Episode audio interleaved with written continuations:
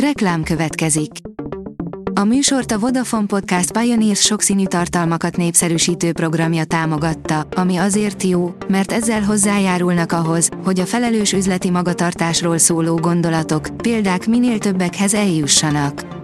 Köszönjük! Reklám hangzott el. Szórakoztató és érdekes lapszemlén következik. Alíz vagyok, a hírstart robot hangja. Ma július 17-e, Endre és Elek névnapja van. Zalánki Gergő elbúcsúzott modell feleségétől, írja az NLC.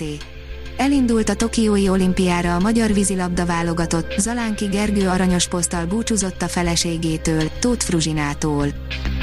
Eteros az igazi lelkitárs, írja a Mafab. Nem tudom, a magyar nézőközönség számára mennyire ismert ez az alkotás, de úgy sejtem, hogy sajnos nem csaptak neki túl nagy hírverést errefelé, és magyar nyelvű értékeléseket sem igazán olvastam róla, ami megint csak azt jelezheti, hogy a film létezésének híre sem juthatott el túl sok emberhez. A Librarius kérdezi, vannak-e szuperhősök a Bibliában?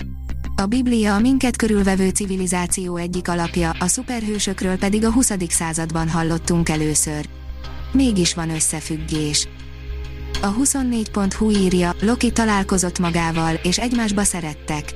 Önálló sorozatot kapott a bosszúállók legszórakoztatóbb szereplője, a Loki viszont az egész Marvel szappanoperától elvette a kedvünket. Honnan jöttek, és hova jutottak a Marvel saját gyártású sorozatai? A Hamu és Gyémánt oldalon olvasható, hogy sorozatot készít a Netflixre Meghan Markle. Meghan Markle Sussexi hercegnő, Harry Brit herceg felesége animációs sorozatot készít a Netflix streaming szolgáltató számára. A színház online írja, a francia kritika imádja a feleségem történetét.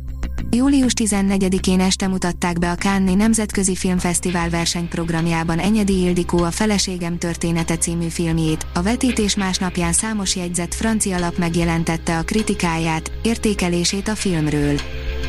A port.hu oldalon olvasható, hogy családi filmek szombatra. Klasszikus kedvencektől, Asterix és Obelix, Pinocchio, lassan szintén klasszikussá nem esedő hősökig, a kémkölykök és a hihetetlen családtagjai, sok szórakoztató egyéniséggel találkozhatunk szombaton a képernyő előtt. Combfix a mikrofonon, Saint Vincent Dedis Home című lemezéről, írja az Index. A Daddy's Home egyszerre harmonikus és atonális, nyugtalanító és merengő, amelyben még a tragédiák és a női szerepek sorolása is karikatúraszerű. Az IGN írja, kritika, a Félelem utcája trilógia. Manapság már elég nehéz jó horrort készíteni, de nem lehetetlen feladat, és nem is feltétlenül kell, hogy olyan magas röptű legyen, mint a sóhajok vagy a fehér éjszakák. A Félelem utcája trilógia bizonyította, hogy egy vérengzős filmet is meg lehet csinálni igazán feszültre. A kultúra.hu oldalon olvasható, hogy száz éve született Szenes Hanna. Száz éve, 1921. július 17-én született Budapesten Szenes Hanna költő, az ellenállási mozgalom mártírja. A Marie Claire oldalon olvasható, hogy biológiai anyja után kutat a tervező zseni.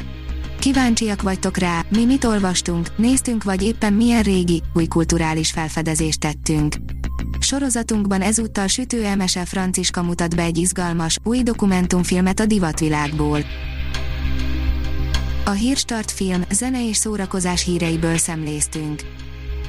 Ha még több hírt szeretne hallani, kérjük, látogassa meg a podcast.hírstart.hu oldalunkat, vagy keressen minket a Spotify csatornánkon.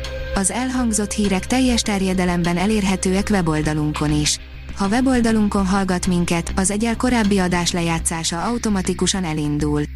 Beállíthatja, hogy az összes korábbi adás, vagy csak az aktuális tematika hírei következzenek. Köszönjük, hogy minket hallgatott!